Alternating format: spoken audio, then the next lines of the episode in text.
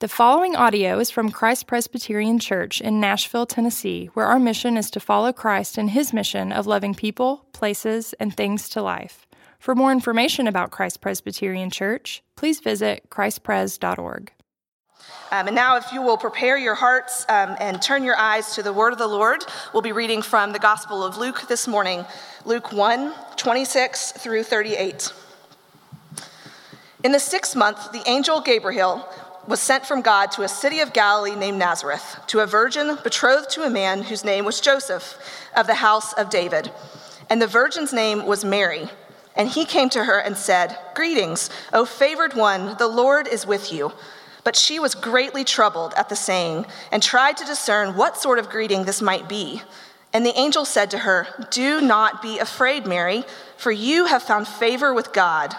And behold, you will conceive in your womb and bear a son, and you shall call his name Jesus. He will be great, and he will be called the Son of the Most High, and the Lord God will give him the throne of his father David, and he will reign over the house of Jacob forever, and his kingdom there will be no end. And Mary said to the angel, How will this be, since I am a virgin? And the angel answered her, the Holy Spirit will come upon you, and the power of the Most High will overshadow you. Therefore, the child to be born will be called Holy, the Son of God. And behold, your relative Elizabeth, in her old age, has also conceived a son, and this is the sixth month with her, who was called barren. For nothing will be impossible with God. And Mary said, Behold, I am the servant of the Lord. Let it be to me according to your word. And the angel departed from her. This is the word of the Lord. Thank you, Becky. Well, I a simple question. How do you define the Christmas spirit? And are you in it? How do you know when you're in it? It's kind of an interesting thing because, you know, I think every year, could it be the fact that decorations start getting put out immediately when Halloween is over? Or could it be when Starbucks starts putting out their uh, holiday cups, right? You're like, yes, it's here. What, what, what, what defines the Christmas spirit for you? Uh, is it, you know, this time of year you feel like everything's kind of warm and cozy? Is it going to see your family? I think it's really, I was seriously curious about that because that's language we use, vernacular for us. And uh, so, as I was kind of looking it up, here, here's something interesting. The Scientific American, which is a publication, actually considers the Christmas spirit something scientific. Listen to what they say. This is a, a couple things in view. The first is mainly behavioral, that it's acting out of a need to give and then, secondly, and I, they said a couple things, but I think this is kind of summing it up. But secondly, is the fact that, that there's light coming into darkness, right? We like lights. We put out all sorts of lights. I went to try and buy lights at Target yesterday. What a horrible decision that was. Target at Christmas time. Um, it's like this like, hello, yes, no lights on the shelf. They're all different colors. LED, this, they have a hundred different kinds. The point is, though, there's light. We want light. Everybody wants light. Some of us are even using vitamin D lights, aren't we? Because it's so grim and we need something, right? There's light in the darkness, giving and light. I'll tell you what it is, though. Because I think that, that when we talk about the Christmas spirit, most of the time, it's something that we talk about coming from within. Just this, how do we get in touch with that? And if you read even more of the publications, it says the Christmas spirit, you got to tap into that coming from within, that giving, that, that loving, that warm spirit. You know what it's like. It doesn't feel like there's a whole lot coming out from inside that feels really warm sometimes. You hope that it does. But here's what I think Christmas is to me it's when I was really little I can't remember if I was uh, six or seven. And I remember waking up on Christmas morning, but it was really early, it was still dark out. And I thought, ooh, I'm gonna go see if has Santa come. And I got that in mind. I was like, this is awesome. And so I felt like I was a, a little ninja in pajamas. And I kind of crept around the corners and I went out into where the tree and living room was. And there it all was all these toys. G.I. Joes, all the things I, I just dated myself. But yeah, Star Wars original, G.I. Joes, all this stuff. I was like, oh man. So at that moment, I had a decision. What was I going to do? Am I going to climb back into bed? Am I going to sit out here till morning? No, I'm going to do both. I started piling the gifts up in my arms and carried them all back to my room. Literally, like, you know, when you pull your shirt out and you can do that, like, kind of hoop thing, you just put things in it. I started doing that, like, tons of G.I. Joes and Star Wars guys. And, and, and I just laid them all over myself and fell back to sleep. And can you imagine what it was like for my parents to come out and realize the Grinch was real? You know, there's no, they go into my room and there I am, smothered, half, you know, like things on my face, body covered, things on the ground. I mean, all over me. That is, here's what it is it isn't so much that we have to pull something within. It's someone coming to us in the darkness and gathering us. It is the fact that Advent is God coming to earth, literally, physically, tangibly, and gathering his treasures and bringing them to himself. That is what it is. In the darkness. It is that simple illustration. If there is something you take from today, from Mary and her story, it is that thing that hope breaks in. I think when we talk about Mary and Jesus in this, it gets so sentimentalized. And our faith actually becomes sentimentalized in the process. And I'll be honest with you, it becomes dangerous. And here's why because we can lose the power of the reality of what this actually is. The Advent is an arrival. It's a coming to us in the darkness and gathering us. It's not about us saying, we need to hold on to this, this sweetness. We need to hold on to the fact that Jesus came. There's no way we can do that. It's the fact that he came. That is why Luke actually writes the way he does. Different. Matthew, we read from the Gospel of Matthew last week. There are four Gospels if you're unfamiliar with the Bible. There are four Matthew, Mark, Luke, and John. We're reading from Luke, and Luke's emphasis is different than Matthew. Luke wants us to be shocked by the fact that this king would come to us, come to this people, and specifically come to Mary. Mary is in a place not of, you know, sweet sentimentality. She was a 12 to 13 year old girl who had the Lord visit her. And her shock and amazement is what we're supposed to read. We're not supposed to read between the lines. We're supposed to read the lines that Luke is trying to tell us. Here it is in your face that God is come. The reality is, He is here. It's not, it's not an emotional thing, it's an advent, an arrival, an announcement that Jesus is come. And that's what we need to take from this. And we want to see in this passage a couple things, two things actually Mary's significance and her hope. Two simple things that, that break into this Mary's significance and her hope. When it begins here in this very thing, it's supposed to tell us something. It says, in Luke, who was actually a historian and a doctor, so there's these little details in here, not to mention the virgin birth for him. But listen to the, some of the details. In the sixth month of Elizabeth's pregnancy, that was a relative of Mary, God sent the angel Gabriel to Nazareth, a town in Galilee. Here's what's being set up. Right before this, the angel Gabriel, an archangel, a messenger of the Lord, was going to Elizabeth and to her husband to talk about a birth in, in a holy temple, in a place, to a priest to a man of God. And he moves from this, what you would think where an angel would speak, to Nazareth. The fact that it's even called a city in some respects, it's actually a town. It wasn't even that. It was so insignificant, so nasty, that if you were a Greek reader, you'd say, Why in the world? I don't know where you are in this room.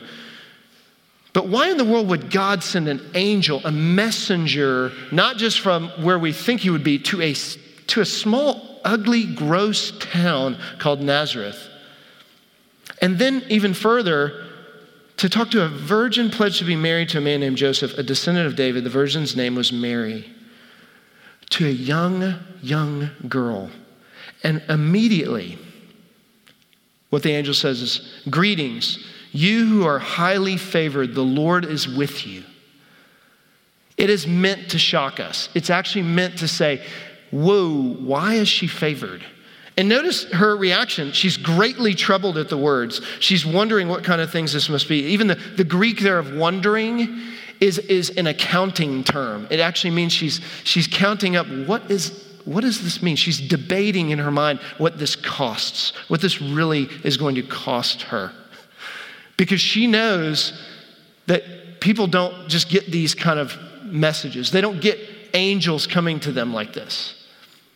And on the other side of that, again, do not be afraid. Mary, you have found favor with God. Notice there's a, there's a point here that favor on either side of Mary's perplexity. And it's to show us that the significance of the angels coming to her, the significance of Mary herself, is not in who Mary is, it's in the fact that God finds favor with her is that he comes to her and sandwiched in between the favor is her perplexity. It's the fact that she's reasoning about this. She's thinking, she's involving thinking in her faith. I, I think we need to understand that. Because you can read this and think of Advent as a time where it's just sweet. Mary just kind of subdued, and it was like, oh, this is precious. And you look at nativity scenes, and you see typically the, the, the figure of Mary in those scenes as someone who's actually, most of the time I see it, are mostly portrayed much older than they actually are. This was a young, young girl. In our case, who barely started uh, starting middle school. And an angel comes to her and she is perplexed. She's trying to think through what in the world is going on. She's trying to make sense of this. And she's trying to open her heart and her thoughts to the reality. It's hard for her to take this in, it's difficult. And here's the biggest reason why. Why would this come to me? Women in that time were second class citizens, especially even a 12 to 13 year old girl was lowest in terms of class. Why would the most significant announcement come to her? It wasn't so much the messenger that scared her or caused her perplexity, it was the message itself. It was the fact that he came. It's the fact that she's trying to make sense of it. G.K. Chesterton said it this way. He's a, he's a great thinker and author. He's, he talked about her trying to have an open mind, he talks about what that means for us to have an open mind to think about things. But here's the way he puts it He says, merely having an open mind is nothing. The object of opening the mind, as, an, as of opening the mouth, is to shut it again on something solid. That is, she needs to have something. It's not just she's trying to open her mind to anything that comes. She's trying to reason, what is this about? And we need to understand our mind engages with our faith. It's not just sentimental. This isn't a time we revisit this story every time of year just so we can kind of think about it. It's that we need to engage our mind in what this message is, that it is potent, it's significant, and it's significant for those who are insignificant for those who don't think this message is for them. See, the, even the words divine favor are saying that the Most High is coming to the most low. It's coming to the most low. I, I read an article this last week that was so amazing. And it was of these two women who, in New York, um, have uh, like $1.5 million, and they're paying off medical debt for hundreds of New Yorkers. And so people are receiving these kind of yellow envelopes in the mail. And it essentially says whatever medical bills you have in a bundle are totally wiped, they're totally canceled. You're debt free. Can you imagine what it would be like to receive a yellow envelope? When you know not just that these are debts, maybe it's just a, a, a, water bill or electric bill, but it's a bill pertaining to your health, something that, that you are really constantly trying to find eh, eh, ways to make ends meet. And yet, they open the mailbox, they find this envelope, and, and their reaction it was beautiful to read about these two women and their rejoicing of what it means to give to these, these hundreds of strangers. They have no idea who they are. And yet, the reaction of that, they're not expecting it. The question that most of these people are having when they open their mailbox and see this is why me? Why do I get this favor? Why do I get all of this favor and care? That is what God is saying, and that's what Mary is saying. Luke's view of, of this birth of Jesus is telling us this. It's saying that this gospel, this favor, is for outsiders. It's for, for those who weren't invited to the party. That the good news, the announcement is getting those who are outside and bringing them in. Those who think they are not invited are invited and brought in. It, it means that those of us who think we're significant based on how we celebrate Jesus' birth are missing it. We are significant because he is born.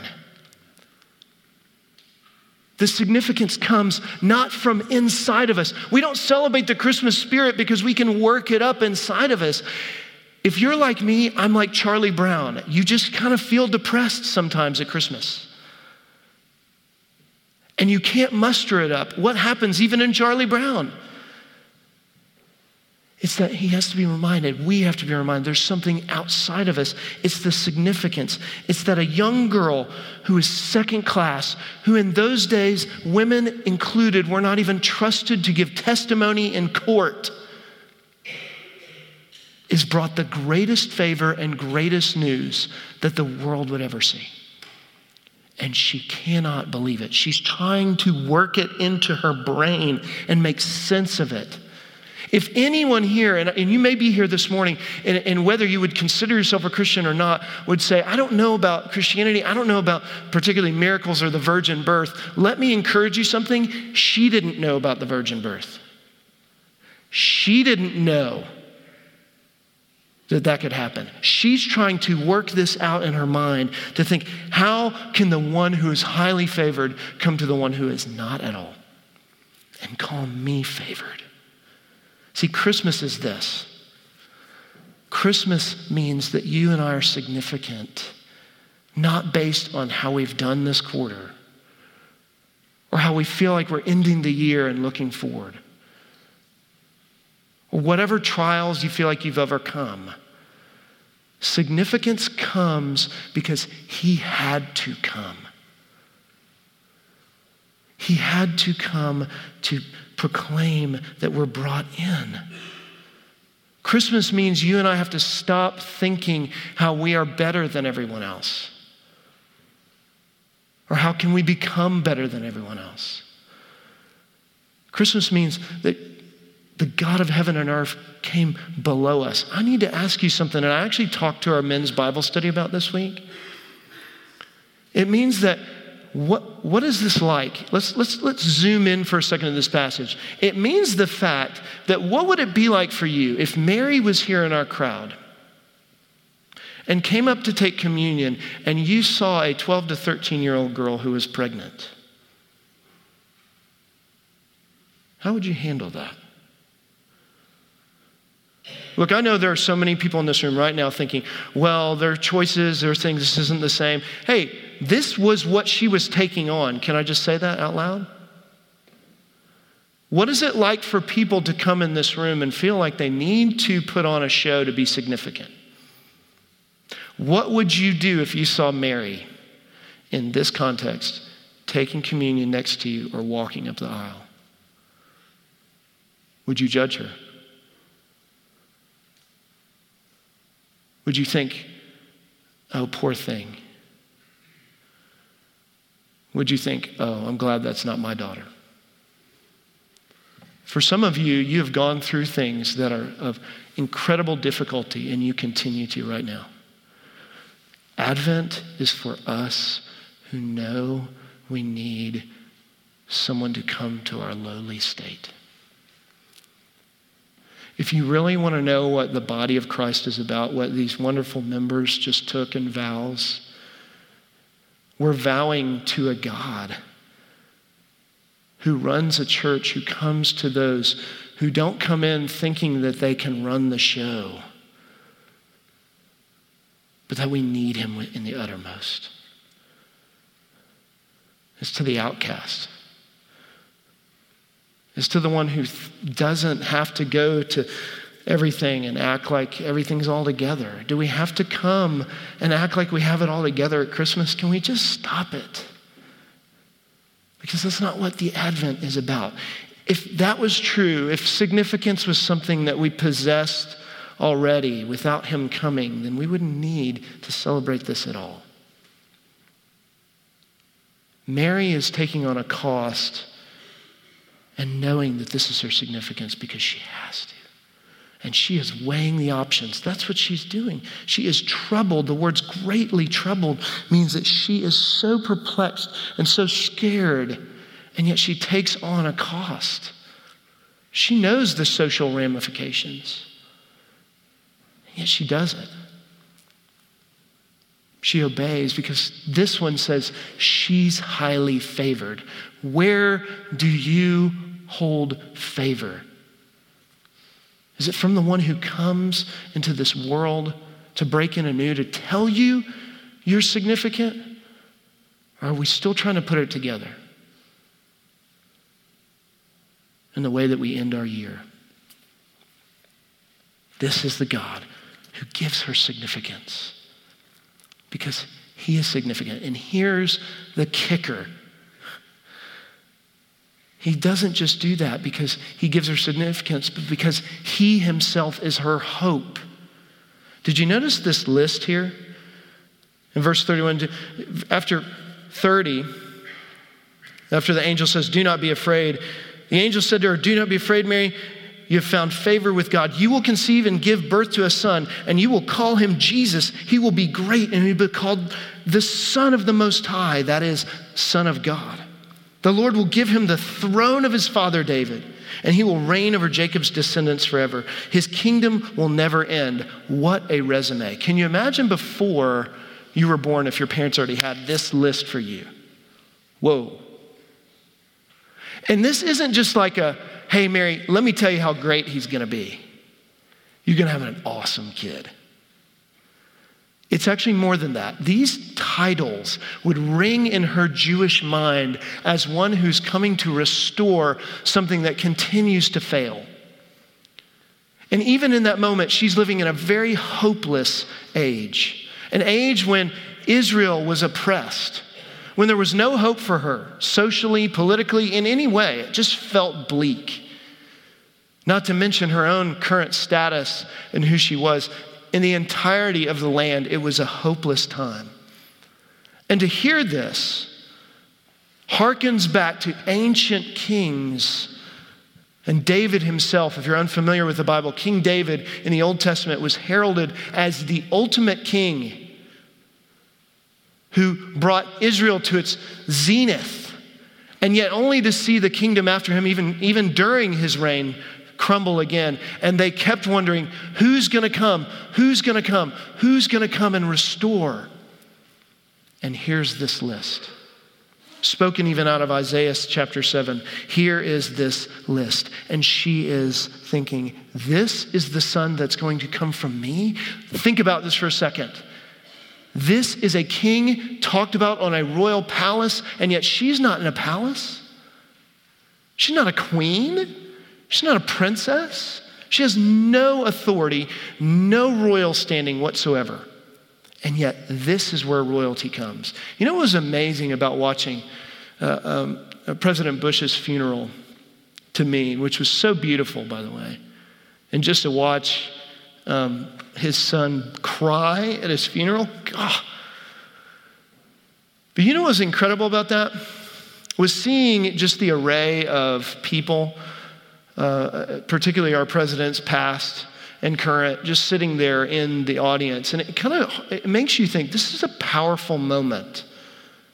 of our you know, nation's history, regardless of where you are on the political spectrum, it's just kind of amazing to see all of these people in one room sitting together, honoring one of their own. And some of us in this room, uh, and particularly me, I was very young when H.W. Uh, Bush was uh, president. And um, but yet I remember his presidency and didn't know much about it, but to see him, it just, it, to me, it harkens this end of an era and then moving forward. And you see these people in the audience, this power of our nation, the history, the decisions, the trials, all the things that come with each of their presidencies, and the ups and downs.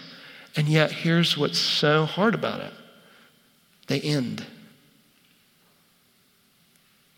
You know, was the most stark thing for me is to see the casket and to think his presidency is over. His life is over. And yet, this list here is different. The magnificent list that is given to Mary here about the ruler that would come from her is not just, hey, here's your past. It talks about past rulers. It even talks about Jacob, one of the great foremost leaders of Israel. There is this array, but here's going to come one who's going to be seated there, and you know what? It'll never end. There'll never be an end.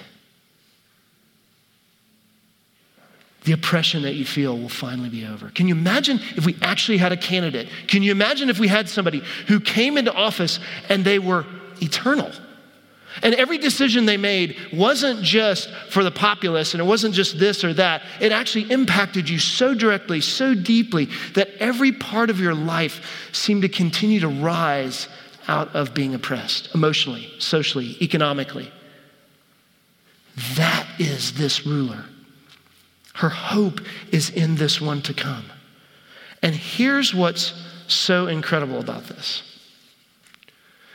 how does he come? She she asks the question, right? She says, How? How will this be since I'm a virgin? She knows she doesn't even believe in the virgin birth. Mary doesn't believe in it either. And yet, what occurs is this she, the angel says, The Holy Spirit will come on you, and the power of the Most High will overshadow you. This language is language that's even echoed all the way at the very beginning of the entire Bible. When the Holy Spirit overshadows and covers the earth. There's a creation event happening. You need to understand something. This language is key because it's telling us this isn't just a new king, this is a new world that's coming, a new creation. And here's how it comes this is what blows Mary away. Immediately, when that king is born, what is he? Vulnerable and broken. Vulnerable and broken. Over and over, the Bible does this. It throws you a curveball. Revelation does this a lot. It's the fact that it'll say, it'll make this incredible announcement to John in this last book of the Bible. It'll say, Here's the king who has flames of fire and eyes and a sword coming out of his mouth. And this unreal description of this warrior who's particularly supposed to be Jesus. And then the person hearing this goes, Oh, let me see. And they turn around and it's actually a, a lamb being slain. It's this weird turnaround. Why? Because the most powerful figure in all of history, bringing all of a new world in, is this it's the one who comes in all strength and might and yet makes himself vulnerable because he has to. The only way that it can meet Mary's hope and our hope, our true hope, is if he makes himself vulnerable and breakable. That he deliberately puts himself in that position. I heard a hilarious story from Jimmy Fallon about his Christmases and his parents. And he talked about this. He said eh, his parents were so overprotective. Listen to this. He said, Me and my sister had to play in the backyard all the time. And they, used to, they bought us bikes for Christmas, but we couldn't ride them in the street. So we had to ride them in the backyard. And another Christmas, my dad bought me a basketball hoop, but put it in the middle of the lawn. You can't dribble on grass. This Heavenly Father is announcing that I am going to send you the greatest, my son, my son, and yet he's going to be unprotected. The only way, the only way for us to have hope in the midst of any of our hopelessness is if this great king makes himself vulnerable puts himself in the position that you and I are in. Look, Advent has to be real. If, if it's not, then it's worthless because it has to be real. If this God actually put himself in the position to be vulnerable as you are, as I am. I encountered someone last night. I was talking even at the Christmas, uh, community Christmas party. And they shared something just brief with me. It wasn't even that big deal, but I could hear even in their voice just some shame about something. I thought, what would it be like for a us to actually realize that we have a God that comes and he puts himself in the position to encounter your shame. Do you understand? That's what Advent is to grow up feeling and knowing the shame that you and I experience and we can't get rid of, that every Christmas may remind you of. Your badness, all the things that you think you know, we come in here and sentimentalize, and maybe that's the only way we can come in here, because if we really admitted we're vulnerable sinners, we couldn't come to Advent. But what does God do? He saves, He comes in. We sing a song, Bid My Anxious Fears Goodbye. We sing it over and over, and we have to, because if we don't, we will lose the thought that this boy who takes on flesh must come in that way to save us. And it is Mary's hope, and that is ours to become breakable, become broken. That's what this table means. This table is that very thing. This table is the fact that this passage ends in such a stark way. It ends by Mary saying, I am the servant of the Lord. May your word be fulfilled. And then the angel left her. That, that language is, is more profound than we may see on the outset. It actually means this it means that the status of a slave was determined by the status of the head of the house. In other words, she's shifting her focus from even Joseph being the head to God. That would throw such a crazy, costly environment for her in this. That God becomes the head. And here's what's incredible. Unlike Joseph, who died before he ever got to see his son's ministry, Mary saw it.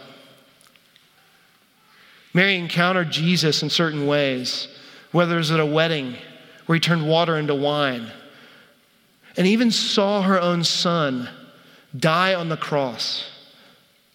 And what was so profound is if you read in the Gospel of Acts, Luke has two books. Luke wrote Luke, but he also wrote Acts as his second, as a sequel. And the very first chapter of Acts, you see Mary again. And where you see her is after her son has already left, and she's praying for this. It actually says in Acts chapter 1 that she's praying for his return. My friends, this table, we are joining that favored one, that one whom God came to, who had no significance, and raised her to incredible significance because of what she was to him and what you are to him. We come to this table not because we proclaim significance. We come to this table because He is our significance. We taste what Mary saw her own son dying. Can you imagine the anguish? She raised him. Knowing all these things and yet experiencing the anguish and the emotion of seeing her own son being called a traitor, being betrayed, being spit upon. And yet she, She's seen praying for his return, knowing what we need to know. That as we come to this table, we come in the light. Let's stand.